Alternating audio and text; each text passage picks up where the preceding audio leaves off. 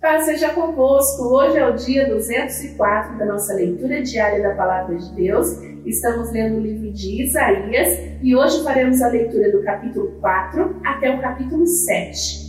Naquele dia, sete mulheres agarrarão um homem e dirão: Nós pagaremos a nossa própria comida e a nossa roupa, mas deixe-nos dizer que você é o nosso marido, para que fiquemos livres da vergonha de sermos solteira.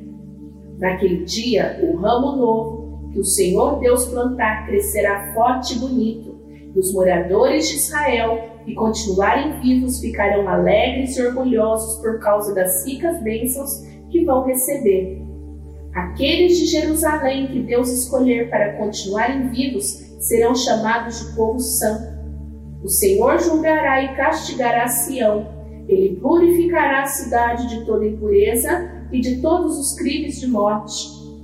Então, sobre o monte Sião e sobre o povo ali reunido, o Senhor estenderá uma nuvem durante o dia e chamas de fogo e fumaça durante a noite.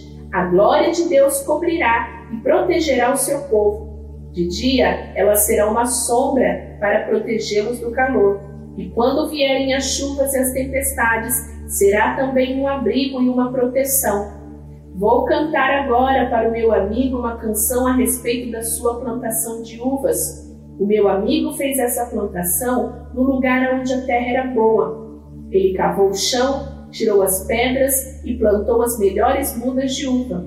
No centro do terreno, ele construiu uma torre para o vigia e fez também um tanque para esmagar as uvas. Esperava que as parreiras dessem uvas boas, mas deram somente uvas azedas. Agora, o meu amigo diz: moradores de Jerusalém e povo de Judá, digam se a culpa é minha ou da minha plantação de uvas. Fiz por ela tudo o que podia. Então, por que produziu uvas azedas em vez de uvas doces que eu esperava? Agora eu lhes digo que o que eu vou fazer com a minha plantação de uvas, vou tirar a cerca, derrubar os muros que a protegem e vou deixar que os animais invadam a plantação e acabem com as parreiras. A plantação ficará abandonada, e as parreiras não serão podadas, e a terra não será cultivada, e o mato e os espinheiros tomarão conta dela.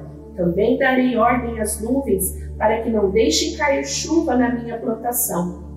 A plantação de uvas do Senhor Todo-Poderoso, as parreiras de que ele tanto gosta são o povo de Israel e o povo de Judá. Deus esperava que eles obedecessem a sua lei, mas ele os viu cometendo crimes de morte. Esperava que fizessem o que é direito, mas só ouviu as suas vítimas gritando por socorro. Ai de vocês que compram casas e mais casas, que se tornam donos de mais e mais terrenos. Daqui a pouco não haverá mais lugar para os outros morarem e vocês serão os únicos moradores do país. Ouvi o Senhor Todo-Poderoso dizer isso. As grandes e belas mansões serão destruídas e ninguém ficará morando nelas. Um alqueire de barreira dará somente uns 20 litros de vinho, e 100 quilos de sementes produzirão 10 quilos de trigo. Ai dos que passam o dia inteiro bebendo cerveja e vinho, desde a madrugada até a tarde da noite e ficam completamente bêbados. Nas suas festas há música de harpas e de liras, de pandeiros e de flautas e muito vinho para beber. Eles não se importam com os planos de Deus, o Senhor, nem levam em conta o que ele está fazendo. Portanto, por causa da sua desobediência, o meu povo será levado prisioneiro para fora do país. O povo e as autoridades morrerão de fome e de sede o mundo dos mortos, como se fosse uma fera faminta, abrirá sua boca enorme e engolirá o povo e as autoridades, toda essa gente que vive nas farras e nas orgias. Todos ficarão envergonhados e os orgulhosos serão humilhados. Mas o Senhor Todo-Poderoso fará o que é direito e assim mostrará sua grandeza. Deus fará o que é certo, assim todos ficarão sabendo que Ele é santo. As cidades virarão montões de ruínas, e ali as ovelhas e os cabritinhos encontrarão pasto. Ai dos que se amarram aos seus pecados com mentiras, eles andam arrastando a sua maldade como quem puxa um carro. E dizem: Que Deus se apresse e faça logo o que vai fazer, para que nós fiquemos sabendo o que é.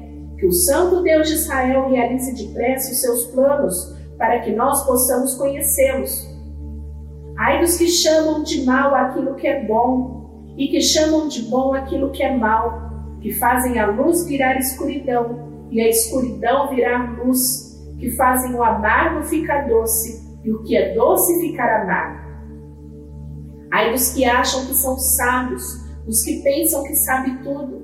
Ai dos que são campeões de beber vinho, que vencem a aposta de misturar bebidas alcoólicas, que aceitam dinheiro para torcer a justiça, deixando livres os culpados e condenados os inocentes. Portanto, assim como o fogo queima a palha e as chamas acabam com a grama seca, assim também vocês desaparecerão. Serão como as plantas cujas raízes ficam podres e cujas flores são levadas pelo vento, como se fossem pó. Pois vocês desobedeceram às leis do Senhor Todo-Poderoso e desprezaram os mandamentos do Santo Deus de Israel. Por isso o Senhor ficou irado com seu povo. Ele levantou a mão e os castigou as montanhas tremeram e os corpos dos mortos ficaram largados nas ruas como lixo. Mesmo assim, a ira de Deus não passou, a sua mão continua levantada para castigar. O Senhor levanta uma bandeira para chamar uma nação que fica lá no fim do mundo.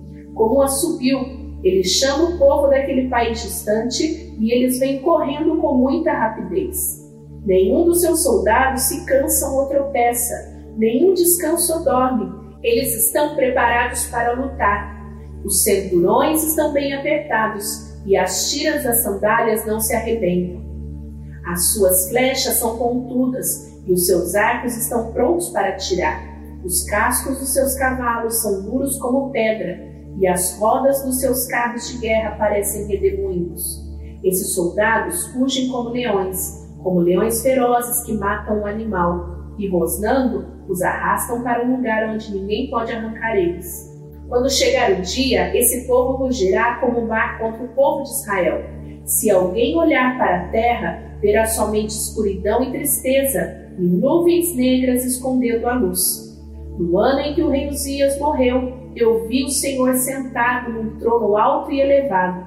O seu manto se estendia pelo templo inteiro, e em volta dele estavam serafins Cada um deles tinha seis asas, com duas eles cobriam o rosto, com duas cobriam o corpo, e com as outras duas voavam. Eles diziam em voz alta uns para os outros: Santo, Santo, Santo é o Senhor Todo-Poderoso.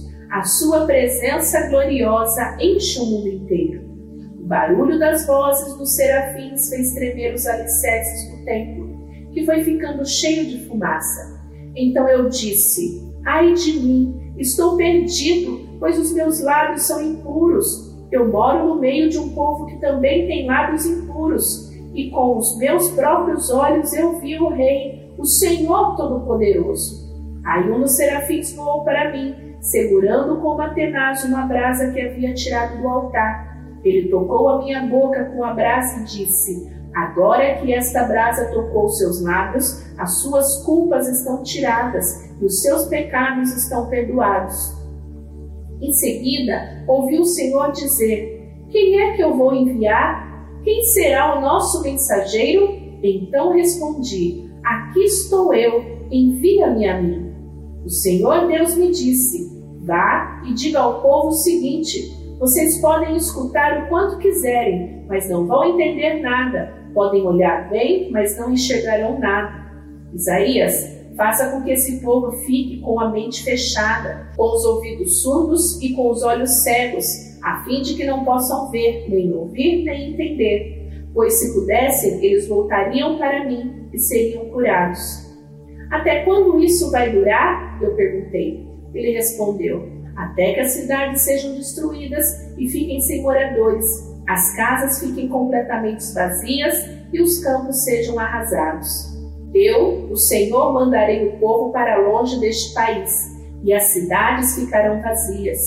E mesmo que fique no país uma pessoa em dez, ela também será morta, e os que restarem serão como o toco de um carvalho que foi cortado. O toco representa um novo começo para o povo de Deus. No tempo em que Acás, filho de Jotão e neto de Uzias, rei de Judá, Rezim, rei da Síria, e Peca, filho de Remalias, rei de Israel, atacaram a cidade de Jerusalém, mas não puderam conquistá-la. Quando o rei Acás soube que os sírios haviam feito um acordo com os israelitas, ele e todo o seu povo ficaram com tanto medo que tremiam como varas verdes. O Senhor Deus disse a Isaías: Vá com seu filho Sear Jazube encontrar-se com o rei Acás. Ele estará na entrada onde os tintureiros trabalham, perto do canal que traz água do açude de cima. Diga ao rei que fique alerta, mas que não perca a calma, que não tenha medo, nem fique desanimado por causa do ódio do rei Rezim, dos sírios e do rei Peca. Eles são menos perigosos do que dois tições soltando fumaça. Os sírios, junto com rei Peca, e os israelitas estão fazendo planos para prejudicar rei Acás. Eles combinaram o seguinte: vamos atacar o reino de Judá, conquistar o seu povo e forçá-lo a aceitar o filho de Tebeal como rei. Porém, eu, o Senhor, afirmo que isso não acontecerá, pois a Síria não é mais forte do que Damasco, a sua capital, e Damasco não é mais forte do que o rei Rezim. A terra de Israel não é mais forte do que Samaria, a sua capital, e Samaria não é mais forte do que o rei Peca. Mas daqui a sessenta e cinco anos Israel será destruído e deixará de existir como nação. Se vocês não tiverem uma fé firme, não poderão ficar firmes. O Senhor Deus enviou ao rei Acas esta outra mensagem. Peça ao Senhor, o seu Deus, que lhe dê um sinal este sinal poderá vir das profundezas do mundo dos mortos ou das alturas do céu. Mas Acás respondeu: Não vou pedir sinal nenhum, não vou pôr o Senhor à prova. Então Isaías disse: Escutem, descendentes do rei Davi, será que não basta vocês abusarem da paciência das pessoas? Precisam abusar também da paciência de Deus? Pois o Senhor mesmo lhe dará um sinal a jovem que está grávida dará à luz a um filho e porá nele o nome de Emanuel. Quando ele chegar à idade de saber escolher o bem e rejeitar o mal, o povo estará comendo coalhada e mel. Mas, mesmo antes deste tempo, ó rei Acás, as terras daqueles dois reis que lhe causaram tanto medo ficarão completamente abandonadas. O Senhor Deus vai trazer sofrimento para o Senhor, ó rei para as pessoas da sua família e para o seu povo. Ele fará isso por meio do rei da Síria. E o sofrimento que este rei vai causar será o pior que já houve desde que o reino de Israel se separou do reino de Judá. Quando chegar aquele dia, o Senhor Deus vai assobiar e chamar os egípcios para que venham, como se fossem moscas, dos lugares mais distantes do Nilo, e assobiará também para os assírios, como um enxame de abelhas venham da sua terra. Eles virão e, como enxames, pousarão nos vales mais profundos, nas fendas das rochas, em todos os espinheiros e todos os lugares onde o gado bebe água. Naquele dia, o Senhor vai contratar um barbeiro que vive na região que fica no outro lado do rio Eufrates, isto é, o rei da Síria. Ele virá e rapará a barba, os cabelos e os pelos dos corpos de todos. Naquele dia, quem ficar com uma vaca nova e duas cabras, terá tanto leite que poderá comer palhado, e todos os que ficarem com a vida no país comerão palhado e mel. Naquele dia, o que antes era uma plantação com mil pés de uva, valendo mil barras de prata, virará um terreno cheio de mato de espinheiros. O país todo ficará coberto de espinheiros, e os homens irão ali caçar com arcos e flechas. E todos os montes, onde antes haviam plantações, ficarão tão cobertos de mato, de espinheiros, que ninguém terá coragem de ir lá. Somente o gado e as ovelhas irão lá para pastar. Finalizamos a leitura de hoje. Amanhã tem mais. Te espero então. Fica com Deus. Beijo. Tchau, tchau.